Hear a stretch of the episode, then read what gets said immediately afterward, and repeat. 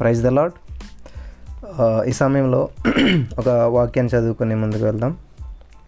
ప్రసంగి గ్రంథం తొమ్మిదో అధ్యాయం పదో వచనంలో చేయుటకు నీ చేతికి వచ్చిన ఏ పని అయినను నీ శక్తి లోపం లేకుండా చేయుము. నీవు పోవు పాతాళమునందు పని అయినను ఉపాయమైనను తెలివి అయినను జ్ఞానమైనను లేదు. ప్రార్థన చేసుకుందాం. స్తోత్రం దేవ సర్వనతర సర్వాధికారి నీ ఘనమైన అత్యున్నతమైన నామానికి లెక్కలేని స్థితులు స్తోత్రాలు చెల్లిస్తూ ఉన్నాం. ఈ సమయం అందిన ప్రభా నీ వాక్యాన్ని ధ్యానిస్తూ ఉండగా నాతో మాతో మాట్లాడి మమ్మల్ని అందరిని బలపరచమని ఇందులో ఉన్నటువంటి మర్మాన్ని మేము తెలుసుకునేటకు పరిశుద్ధాత్మ దేవుడు నువ్వే సహాయం చేయమని వేసినామని ప్రార్థిస్తున్నామా పరమ తండ్రి.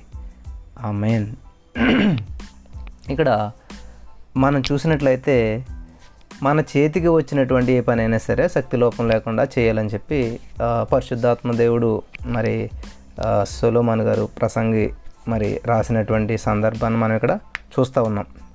అంటే ఇక్కడ చాలామంది అనుకుంటుంటారు మేము ఎవరికి కీడ్ చేయమండి మేము ఎవరిని పట్టించుకోము మా బ్రతికేది మేము బ్రతుకుతాం. కాబట్టి మేము సేఫ్ అనుకుంటూ ఉంటుంటారు. బైబిల్ గ్రంథంలో మరి వైద్యుడైనటువంటి లోక గారు ఇద్దరు ధనవంతుల గురించి చెప్తా ఉన్నాడు ఆయన. పన్నెండు అధ్యాయంలో ఒకరు ఒకరి గురించి పదహారు అధ్యాయంలో ఒకరి గురించి. ఈ పన్నెండు అధ్యాయంలో ఉన్నటువంటి ధనవంతుడి గురించి చెప్తూ ఆయన పదహారు వచనం వచ్చేసరికి లోకాసు వార్త పన్నెండు అధ్యాయం పదహారు వచనం వచ్చేసరికి మరియు ఆయన వారితో ఈ ఉపమానం చెప్పిన ఎవరైతే ఎవరు చెప్పినటువంటి ఉపమానాన్ని ఈ లోక గారు మనకి రాసి పెట్టారనమాట ఒక ధనవంతుడు భూమి సమృద్ధిగా పండింది. అప్పుడు అతడు నా పంట సమకూర్చుకున్నటకు నాకు స్థలం చాలదు కనుక నేనేమి చేతినని తనలో తను ఆలోచించుకొని నేను ఇలాగ చేతును నా కొట్లు విప్పి వాటికంటే గొప్ప వాటిని కట్టించి అందులో నా ధాన్యం అంతటిని నా ఆస్తిని సమకూర్చుకుని నా ప్రాణంతో ఇక్కడ చూడండి. ఇక్కడ ఒక రెండు వచనాలు చదువుకుంటేనే నా నా నా నా అంతా నా అనమాట చాలామంది కూడా ప్రార్థన చేస్తారు నా భర్తను దీవించి తండ్రి నా భార్యని దీవించి తండ్రి నా పిల్లల్ని దీవించి తండ్రి నా కుటుంబాన్ని దీవించి తండ్రి నా గ్రామాన్ని దీవించి తండ్రి నా పరిచయం దీవించి తండ్రి. లేకపోతే ఇలా అన్నీ కూడా నా నా నా నా. సండే స్కూల్లో మాకు ఒక ప్రార్థన నేర్పారు. ఇలాగా మనం హ్యాండ్స్ నమస్కారం పెట్టినప్పుడు చూడండి అట్లా వేళ్ళు ఉంటాయి కదా ఈ వేళ్ళన్నిటిని గుర్తుపెట్టుకోవడానికి ఒక ప్రార్థన నేర్పారు అన్నమాట. చివర ఆ, చిటికిన వేలు అంటాం కదా ఆ చివర ఏంటంటే మనకు చాలామంది దూరంగా ఉంటారు బంధువులు స్నేహితులు దూర దేశాల్లో ఉన్న వాళ్ళ కోసం ప్రేయర్ చేయాలి. తర్వాత రెండోది ఏంటంటే బలహీనమైనటువంటి వేలు అంటే హాస్పిటల్లో ఉంటారు కదా వాళ్ళ కోసం ప్రేయర్ చేయాలి. అన్నిటికంటే పొడవైనట్టు వేలు ఏంటంటే మన అధికారుల కోసం ప్రేయర్ చేయాలి. తర్వాత చూపుడు వేలు అందరం చూపిందాం కాబట్టి మన చుట్టుపక్కల ఉన్న వాళ్ళ కోసం ప్రేయర్ చేయాలి. ఫైనల్గా ఆ బొట్టన వేలు ఏదైతే ఉందో మనం చూపిస్తుంది కాబట్టి మన కోసం మనం ప్రేయర్ చేయాలని చెప్పేవారు. కానీ మనం మనలో చాలా మంది చేసేటువంటి ప్రార్థన ఎట్లా ఉంటుందంటే ఖచ్చితంగా నా భార్య నా పిల్ల నా సంఘం అన్నీ కూడా నా ఇక్కడ అదే రాసి పెట్టాడు అనమాట దేవుడు రాయించాడు పరిశుద్ధాత్మ దేవుడి ద్వారా. పరిశుద్ధాత్ముడు మరి లోక గౌర దగ్గర ఇక్కడ రాయించాడు అనమాట చాలా స్పష్టంగా ఉన్నది. ఇక్కడ మనకి ఎన్ని నాలుగు కనిపిస్తాయి చూడండి పదహారో వచ్చిన చూసినట్లయితే. లోకాసు వార్త పన్నెండు అధ్యాయం ఆ, పదిహేడవ వచనంలో చూసినట్లయితే నా పంట సమకూర్చుకొనుటకు నాకు స్థలము చాలదు. నేనేం చేతునని తనలో తను ఆలోచించుకొని నేను ఇలాగ చేతును నా కొట్లు విప్పి వాటికంటే గొప్ప వాటిని కట్టించి అందులో నా ధాన్యం అంతటిని నా ఆస్తిని సమకూర్చుకొని నా ప్రాణము ఇంచుమించు ఒక ఆరు ఏడు ఎనిమిది సార్లు ఇక్కడ కనిపిస్తుంది మనకి. అంతా కూడా నా నా నా నా. సరే అంతా బాగానే ఉంది అతను ఎవరికి అన్యాయం చేయలేదు. అతను పంట బాగా పండింది. అతను కొట్లు బాగా చేసుకున్నాడు. అంతా బాగానే ఉన్నది కానీ దేవుడు ఏమంటున్నాడు? నా నాన్న అంటే దే- దేవుడు ఏమన్నాడంటే నువ్వు అన్నాడు అనమాట ఇప్పుడు నాది బాగుంది నా అంత అనుకున్నాడు కానీ దేవుడు నువ్వు అనేసరికి ఏమైపోయింది నా నా అన్నదంతా కూడా ఏమీ లేకుండా అయిపోయింది. కాబట్టి ఎప్పుడైతే మనం ఇతరుల మేలు కోరుతామో అప్పుడు దేవుడు మనల్ని ఆశీర్దిస్తూ ఉంటుంటారు అందుకనే దేవుడు చెప్తాడు ఒకటి తిమ్మతి రెండు ఒకటి రెండు వచనాలు చూసినట్లయితే ఎవరి కోసం ప్రార్థన ఏముందంటే ప్రజలందరి కొరకు మనుషుల కొరకు రాజుల కొరకు అందరి కొరకు విజ్ఞాపన చేయమని ఉన్నది అక్కడ. మనం బైబిల్ గ్రంథంలో చూసినట్లయితే కాబట్టి ఎప్పుడైతే యూనివర్సల్గా ఆలోచించాలి ఒక ఐఏఎస్ కోచింగ్లో ఒక కోచింగ్ వచ్చిందనమాట ఏంటంటే టుబాకో పండించడం మంచిది కాదు కదా అని చెప్పి సార్ చెప్తుంటే అందులో ఒక స్టూడెంట్ అన్నది సార్ మరి అట్లా అంటే ఎలాగా టుబాకో పండించే వాళ్ళందరికీ మరి వాళ్ళకి ఉద్యోగాలు పోతాయి పని చేసుకునే వాళ్ళు జీతాలు పోతాయి అలా కాదు సార్. పండించాలి కానీ మనం దాన్ని ఎక్స్పోర్ట్ చేసేసేయాలి ఇతర దేశాలకి అని చెప్పిందంట ఆ స్టూడెంట్. అప్పుడు ఆ సార్ ఏమన్నాడంటే అమ్మా మన థింకింగ్ ఎప్పుడు కూడా మన నుంచి స్టార్ట్ అవ్వకూడదు యూనివర్సల్గా ఉండాలి. కరెక్టే మన పండించి ఇతరులకు ఎక్స్పోర్ట్ చేస్తున్న మరి వాళ్ళు వాళ్ళు పాడైపోవట్లేదా వాళ్ళకి క్యాన్సర్ రావట్లేదా? సో అది రాంగే కదా? ఎప్పుడు కూడా ప్రపంచం బాగుండాలి అందులో మన దేశం బాగుండాలి. మన దేశం బాగుండాలి అందులో మన రాష్ట్రం బాగుండాలి. మన రాష్ట్రం బాగుండాలి అందులో మన గ్రామం బాగుండాలి. మన గ్రామం బాగుండాలి అందులో మన ఇల్లు పోవాలి అట్లా పైనుంచి కిందకి రావాలి కానీ ఇట్లాగ వెళ్ళినట్లయితే అది కరెక్ట్ కాదని చెప్పారంట. కాబట్టి మనం ఎప్పుడు కూడా యూనివర్సల్గా థింక్ చేయాలన్నమాట. ఎప్పుడు కూడా మందే మందే మందే అనుకోకూడదు అనమాట సరే ఈయన తప్పు చేసింది ఏమీ లేదు. అంత మంచిగానే బిజినెస్ చేసుకున్నాడు డెవలప్ అయ్యాడు అభివృద్ధి చెందాడు. అంత కానీ ఇక్కడ ఏంటంటే చేతనైనటువంటి ఏ పని ఎంత సమృద్ధి కలిగినటువంటి వ్యక్తి కనీసం పక్కడికి సాయం చేయాలనేటువంటిది లేదు. నిన్ను వల్ల నీ పురుగు అని ప్రేమించిన చెప్పినటువంటి మాట అసలు ఆయన ఏం పట్టించుకోలేదు. ఇంకంత నాది నాది నాది. ఎంత సంపాదించాలో అంత సంపాదించుకున్న సమృద్ధిగా ఉంది కాబట్టి తిని తాగు అని చెప్పుకుంటూ ఉంటున్నాడు. కాబట్టి ఈ రోజుల్లో మనం కూడా నేను ప్రార్థన చేసుకున్నానా? నేను భక్తిగా ఉన్నానా? చాలు. ఇంక మిగతా వాళ్ళు రక్షించబడ్డారా? మిగతా వాళ్ళు ఎలా ఉన్నారా? ఏంటి అనేటువంటి ఆలోచన చాలా తక్కువ అనమాట ఈ రోజుల్లో చూసినట్లయితే. సరే వాళ్ళు ఎలా పోతే మనకి ఎందుకు వాళ్ళు చర్చకు వస్తే ఎందుకు రాకపోతే ఎందుకు మనం వెళ్తున్నాం మనం ప్రార్థన చేసుకుంటున్నాం ఇటువంటి ఆలోచన ఉంటుంది. తర్వాత ఇంకో దానవంతుడు చూసినట్లయితే మనకు లోకస వార్త లోకస వార్తలోనే ఈ పదహారో అధ్యాయంలో చూసినట్లయితే మనకు అక్కడ పంతొమ్మిది వచనంలో చెప్తాడు ధనవంతుడు అక్కడ ఉన్న అతడు ఓద రంగు బట్టలు సన్నపు నార వస్త్రం ధరించుకుని ప్రతి దినం బహుగా సుఖపడుచుండేవాడు. లాజర్ అనే దరిద్రుడు ఉన్నారు వీళ్ళిద్దరు కూడా చనిపోతారు. ధనవంతుడేమో చూడు మనకి ఆ, బాల మీద రొట్టెలు పడ్డటువంటి వాటిలేమో ఈ లాజర్ తింటూ ఉంటుంటాడు. ఇరవై రెండు వచనం. ఆ, దరిద్రుడు చనిపోయి దేవదూతల చేత అబ్రహాం రుమనం అనుకునిట కొనుకోబడను ధనవంతుడు కూడా చనిపోయిన పాతి పెట్టబడను అప్పుడు అతడు పాతాళ మందు బాధపడుచు కొనులెత్తి దూరం నుంచి చూడండి. ఇద్దరు కూడా మనుషులే పుట్టారు. ఒకరు ధనవంతులు కానీ ఒకరు మరి ఆయన కష్టపడ్డాడో బిజినెస్ చేసుకున్నాడో కానీ ఇక్కడ చూసినట్లయితే ధనవంతుడు ఎక్కడికి వెళ్ళిపోయాడంటే పాతాలను వెళ్ళిపోయాడంట. అసలు ధనవంతుడు చేసిన తప్పేంటి? మర్డర్ చేశాడా? లేదు. ఎవరినైనా ఇబ్బంది పెట్టాడా? లేదు. ధనవంతుడు ఏమన్నా ఎవరినన్నా హింస పెట్టి సంపాదించాడా? లేదు. ధనవంతుడు ఎవరిని కూడా మరి ఎవరికైనా కీడు తలపెట్టాడా? లేదు. అసలు ఎవరికైనా అన్యాయం చేశాడా? లేదు.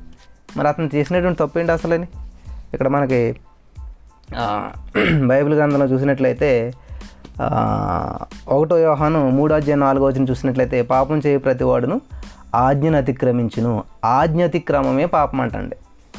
అంటే మనం అనుకుంటాం పాపం అంటేని ఇంకో చోట సమయల గ్రంథంలో మాట ఉంటుంది. ప్రార్థన చేతనం చేయబట్టి పాపం అంట. మనం ఎంతమంది చెప్పినా చేసేస్తామంటాం కానీ అది ఖచ్చితంగా కొన్ని సందర్భాల్లో చేయలేము మనం. కానీ మనం ఏం చేస్తాం? "ఆ, తప్పకుండానండి మేము ప్రేయర్ చేస్తాం అంటూ ఉంటుంటాం. అసలు వాళ్ళు ప్రేయర్ పాయింటే మర్చిపోతుంటాం మనం. అందుకనే నేనేమనుకుంటానంటే ఎవరికైనా చెప్పాను అనుకోండి వెంటనే పది సెకండ్లైనా వెంటనే చేసేస్తానేమో తర్వాత మర్చిపోతామేమో అని చెప్పేసి ఎందుకంటే మనం ఖచ్చితంగా ఎవరైనా తప్పకుండా ప్రార్థన చేస్తామండి షూర్ అని చెప్పి మనం చెప్తుంటుంటాం. కొన్నిసార్లు మర్చిపోతుంటుంటాం మనం ఖచ్చితంగా అసలు అది సమ్మెలు గ్రంథంలో చదివినట్లయితే అక్కడ ఉంటుంది అనమాట ప్రార్థన చేయకపోవడమే ప్రార్థన చేస్తానని చెప్పి మనం చేయకపోవడం పాపం అని ఉంటుంది అనమాట ఇక్కడ చూడండి ఆజ్ఞ అతిక్రమమే పాపం అంట. నిన్ను వలె నీ పొరుగు అని ప్రేమించు మేలు చేయగోరు తెలిసి కూడా అది చేయకపోవటం. ఇక్కడ ఈయన కీడైతే చేయలేదు కానీ ఎవరు ధనవంతులు ఎవరికి కీడు చేయలేదు ఎవరికి కీడు తలపెట్టలేదు. మరి ఏ విధమైనటువంటి హాని అపాయం కూడా తలపెట్టలేదు. మరి ఆయన చేసింది ఏంటంటే మేలు చేయకపోవడమే తప్పనమాట అక్కడ ఇంతకీ ఎందుకంటే పక్కనే ధనవంతుడి పాపం ఆర్థిక పరిస్థితుల్లో ఉన్నాడు బాధల్లో ఉన్నాడు కళ్ళు ఎదురే ఉన్నాడు. అతనికి కళ్ళకు కనిపించేటువంటి దూరంలోనే ఉన్నాడు ఎదురుగానే ఉన్నాడు. ఆ ఆ బల్ల మించి పడుతున్నటువంటి చిన్న చిన్న మొక్కలు కనీసం ఒక ఒక పూట మీలిద్దరని కానీ అసలు ఏ విధమైన సాయం చేసినట్టు మనకు అక్కడ ఏం కుక్కలు నాకుతున్నాయంట అంత భయంకరమైన పరిస్థితిలో ఉన్నాడు. కళ్ళు ఎదురకుంటాను కానీ ఇతను పోనీ ఇతను లేని పరిస్థితిలో ఉన్నాడు అంటే లేదు. ఇతను సమృద్ధిలో ఉన్నాడు సర్వ సమృద్ధిలో జీవిస్తూ ఉన్నాడు. హాయిగా ఆనందంగా ఉన్నాడు. అనుకుని ఉంటాడు ధనవంతుడు నేను హ్యాపీగానే ఉన్నాను నేను ఎవరికి అన్యాయం చేయట్లేదు. కాబట్టి నేను చనిపోతే పరలోకం వెళ్ళిపోతాను అనుకుని ఉండి ఉండొచ్చు. కానీ అతను అంతం చూసినట్లయితే చూడండి చాలామంది ఏమనుకుంటారంటే నాకు ఫిట్నెస్ ట్రైనర్ కాబట్టి ఎందుకు సార్ ఎట్లా మీరు ఎట్లా చెప్తారు? ఇది తినకూడదు అది తినకూడదని? అసలు మనం ఎందుకు పుట్టామండి? మంచిగా తినాలి మంచిగా చనిపోవాలి కదా. ఇది తినకూడదు అది తినకూడదు? ఎందుకండి ఇంకా? ఇది తినకుండా బ్రతికి ఏం చేస్తాం? తిన్నా చనిపోతాం తినకపోయినా చనిపోతాం అని చెప్పి చాలామంది ఒక ఫిలాసఫీ మాట్లాడుతుంటుంటారు. బ్రతికినంత వాళ్ళు హాయిగా తినాలి నచ్చింది తినాలి ఇష్టం వచ్చినట్టు ఉండాలి చనిపోవాలి. లేదా అట్లా ఇష్టం వచ్చినట్టు తిని చనిపోవడానికి మన లైఫ్ ఒక సిస్టమేటిక్ లైఫ్ ఇచ్చాడు దేవుడు ప్రతిదానికి. గంటకు అరవై నిమిషాలు ఉండాలి నిమిషానికి అరవై సెకండ్లు ఉండాలి. లేదు నేను అరవై రెండు సెకండ్లు పెట్టుకుని ఒక వాచ్ తయారు చేసుకుంటానంటే అది మనకు మాత్రమే వర్తిందో తప్ప యూనివర్సల్గా వర్తించదు అది. కాబట్టి ఇక్కడ నాకు ఈ మాట భలే నచ్చుతుంది. ఒకటో అది పిలిపి పత్రిక మూడో అధ్యాయం పంతొమ్మిది వచ్చి చూసినట్లయితే వారి కడుపే దేవుడు అంట వీళ్ళ కడుపు సాటిస్ఫాక్షన్ అయిపోతే ఇంకా వాళ్ళ జీవితం ధన్యమైపోతుంది చాలామందికి ముద్దుగా మొక్క లేకపోతే దిగదు కొంతమందికి. ఇట్లా చాలామంది ఏం చేస్తుంటారంటే ఆ కడుపునే దేవుడిగా పూజింటారనమాట అబ్బా మంచి ఫుడ్ తినాలి మంచి తినటం తప్ప నేను అనట్లేదు కానీ అధికంగా మాసం తినే వాళ్ళతో స్నేహం చేయొద్దని చెప్పి బైబిల్లో మాట ఉంటుంది. నువ్వు అదికి తిండిపోతే వెళ్ళని నీ మెడ కత్తి పెట్టుకొని ఒక మ- అక్కడ బైబిల్ గ్రంథంలో ఉంటుంటుంది. ఇవన్నీ అంటే లిమిట్లో ఉండటం వల్ల వచ్చేటటువంటి అనర్థం లేదు కానీ మనం అతిగా చేయటం వల్ల అతి వాగుడు మితహేతు అంటుంటుంటారు.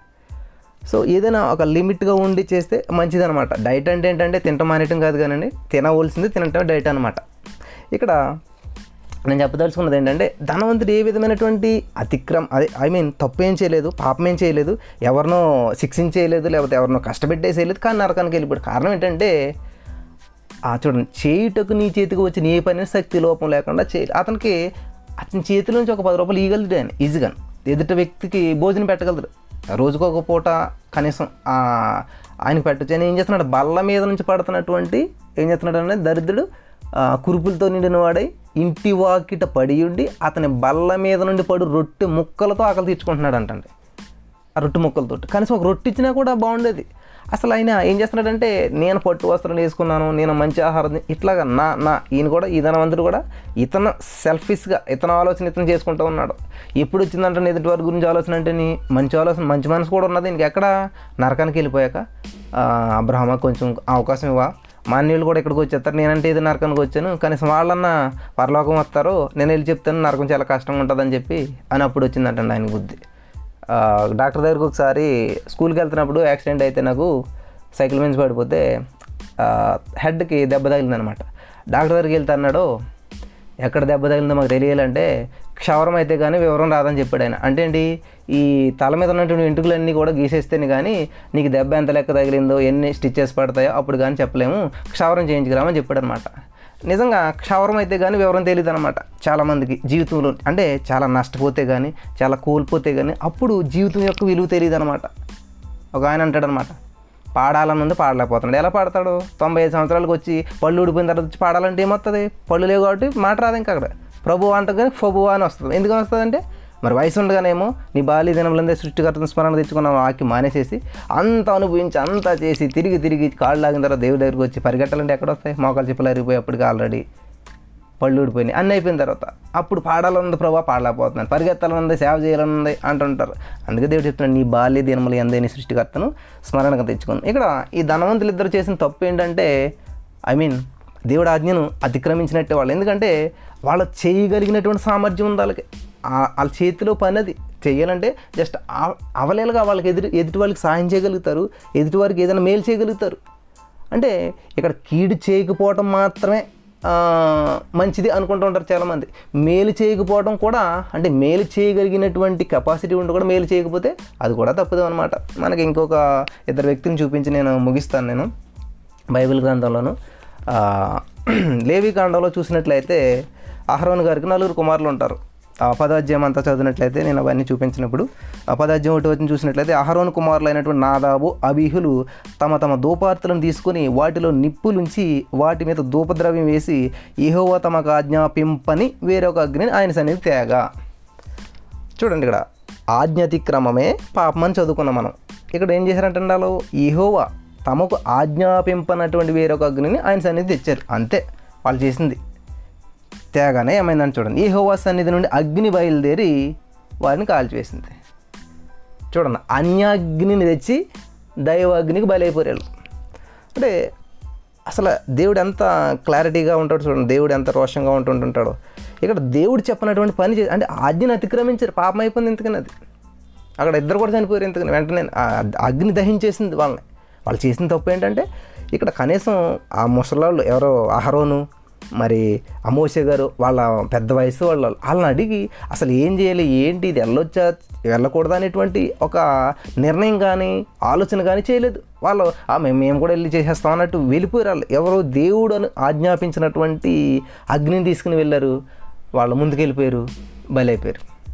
కాబట్టి అన్య అగ్ని అంటే ఏంటంటే దేవుడికి తెలియని దేవుడికి ఇష్టం లేనటువంటిది అనమాట కాబట్టి అన్య సంప్రదాయాలు అన్య విధానాలు మనం ఇంక్లూడింగ్ చేసినప్పుడు ఏమవుతుందంటే ఇటువంటి పరిస్థితులు మనకు ఎదురవుతుంటుంటాయి. సరే వీళ్ళిద్దరు ఇది అయిపోయారు అని చెప్పి భయపడాలి కదా. మిగతా ఇద్దరు కుమారులు అహరోన్ గారికి ఉన్నట్టు నలుగురు కుమారులు ఇద్దరు కుమారులు ఆల్రెడీ ఆహుతి అయిపోయారు అగ్నికి. ఎందుకంటే దేవుడు ఆజ్ఞాపించిన వేరే ఒక అగ్ని తెచ్చి. తర్వాత మరి మిగతా ఇద్దరాన్ని ఏం చేయాలి? కేర్ఫుల్గా ఉండాలి కదా. వాళ్ళు ఏం చేశారు? మరి మనసులో ఏం బాధ పెట్టుకున్నారు ఏంటో తెలియదు కానీ వీళ్ళు ఏం చేశారంటే దేవుడు ఆజ్ఞాపించిన అగ్ని పట్టుకెళ్ళి వీళ్ళు మిగతా ఇద్దరు ఏం చేశారంటే దేవుడు చెప్పింది చేయలేరు. వీళ్ళేమో చెప్పంది చేసి చనిపోతే వాళ్ళు ఏం చేశారంటండి? మనకి ఆ, లేవికాండం పదాధ్యాయం పన్నెండు వచ్చిన చూసినట్లయితే అప్పుడు మోసే అహరోను మిగిలిన అతని కుమారులైన ఎలియాజరు ఈతామారుతోను ఇట్లానండి. మీరు ఇహోవా హోమ ద్రవ్యములలో మిగిలిన నైవేద్యమును తీసుకుని అది పొంగకుండా బలిపీఠము దగ్గర తినుడి. అది అతి పరిశుద్ధం. ఏ హోవ ద్రవ్యములలో నుండి అది నీకును నీ కుమారులకు నియమింపబడిన వంతు. కావున మీరు పరిశుద్ధ స్థలంలో దానిని తినవలెను. నేను అట్టి ఆజ్ఞను పొందితిని ఇక్కడ చూడండి. అదేమైందంటే ఇంకా నేను- నేను డైరెక్ట్ చెప్పేస్తాను ఈ విషయం. అక్కడ తినాలంటే తినాలి. తినాలన్నా తినలేదంతే వాళ్ళు వాళ్ళు కూడా చనిపోతారు అక్కడ. అంటే ఇక్కడ గమనించదగ్గ విషయం ఏంటంటే దేవుడు చెప్పింది చెప్పినట్టు చేయకపోతే ఈ ఎటువంటి పరిస్థితులు ఎదురవుతాయి ఎటువంటి పరిణామాలు? అంటే అదే అనమాట ఆజ్ఞాతిక్రమం అంటే దేవుడు చెప్పినట్టు దేవుడు మాటే శాసనం దేవుడు మాటే ఆజ్ఞ దేవుడి నోటి నుంచి ప్రతిదీ కూడా ఒక శాసనం అనమాట కాబట్టి దాన్ని మనం పాటించలేనప్పుడు మన జీవితాల్లో మనకి ఎటువంటి భయంకరమైన సిచ్యువేషన్ ఎదురవుతాయి చూడండి. ద్వితీయోపదేశం ఇరవై ఎనిమిది అధ్యాయం చదివినట్లయితే నీ దేవుడు నీ హో మాట శ్రద్ధగా విని ఎడల. ఏదో అశ్రద్ధగా కాకుండా శ్రద్ధగా వినేలా ఎన్ని దేవుళ్ళు వస్తాయి. మనకి అక్కడ కూర్చున్నప్పుడు లేచినప్పుడు వెళ్ళినప్పుడు అన్నీ కూడా అక్కడ రాయి రాయించి పెట్టాడు దేవుడు. అంతే ఫస్ట్ పద్నాలుగు వచ్చిన చదువుతారు అందరూ కూడా దేవుడి మాట అంటే దీవించబడతారని తర్వాత నుంచి చూసినట్లయితే మళ్ళీ దీ ఒకవేళ వినకపోతే ఎన్ని ఎన్ని భయంకరమైనటువంటి సిచ్యువేషన్లు ఎదురవుతాయి అక్కడ నుంచి చదవరు ఎవరు కూడా అంతే ఇరవై ఎనిమిది అధ్యాయం మొదటి వచనాన్ని చూసుకుంటారు లేకపోతే సగం పోర్షన్ చూసుకుంటారు అన్ని ఆశీర్వాదాలు అనుకుంటుంటారు. ఇంకా మిగతాది వదిలేస్తారంటారు అనమాట అక్కడ అసలు వినకపోతే ఏం జరుగుతుందో ఏ విధంగా అయితే ఆశీర్వాదం వస్తే అదే విధంగా శాపాలు కూడా వస్తాయని చెప్పి అక్కడ ఉంటుంది. సో ఇక్కడ మనం గమనించవలసింది ఏంటంటే అహరోనుకున్నటువంటి నలుగురు కుమారులు కూడా మరి అక్కడ బలైపోయారు. చనిపోయారు నలుగురు కూడా. ఎందుకనంటే ఒకలేమో ఆజ్ఞ దేవుడు ఆజ్ఞాపించినటువంటి వేరొక అగ్ని తెచ్చి బలైపోతే ఒకళ్ళు ఏంటంటే దేవుడు ఆజ్ఞాపించినటువంటి దానిని తినమన్నటువంటి దాన్ని తినకపోవడం వల్ల చనిపోరు అనమాట ఇక్కడ మనకి ఇద్దరు ధనవంతులు చూసాం వీళ్ళిద్దరు నలుగురిని చూస్తాం మనం. అంటే వీళ్ళందరూ చేసినటువంటి మిస్టేక్స్ ఏంటి? ఏమన్నా మర్డర్లు చేశారా? లేకపోతే ఏమన్నా భయంకరమైనటువంటి తప్పులు చేశారంటే ఏమీ లేదు. చూసినట్లయితే దేవుడు ఒక ఆజ్ఞను తిరస్కరించారనమాట దేవుడు చెప్పినటువంటి మాటను నిర్లక్ష్యం చేశారనమాట కాబట్టి ఈ రోజున మనం అనుకుంటూ ఉంటుంటాం "ఆ, ఇది చిన్న విషయమే కదా లేకపోతే ఇట్లాగా అని చెప్పి మన డైలీ లైఫ్లో ఒక వేల ముందుకు వెళ్ళిపోతుంటుంటాం ఈ ధనవంతుడిలాగా ఆల్మోస్ట్ నా నా అనేటువంటిది ఖచ్చితంగా మనం ప్రార్థన చేసేటప్పుడు ఎప్పుడైనా సరే నా బిడ్డలను దీవించు తండ్రి. అంటే తప్పు అని నేను అంటలేదు కానీ అది ఎక్కువ ఫోకసింగ్ అంతా ఎప్పుడు కూడా ఎప్పుడు ఉంటుందంటే అంటే మన మీద ఉంటుంది అనమాట అట్లా కాకుండా యూనివర్సల్గా ఆలోచించాలి. మనం అందరూ బాగుండాలి అందులో మనం ఉండాలి అనుకోవాలి తప్ప నేనే బాగుండాలి ఎవరు ఎలా పోయినా పర్లేదు అనుకుంటే అది క్రైస్తవం కాదనమాట స్వార్థం అనమాట అది.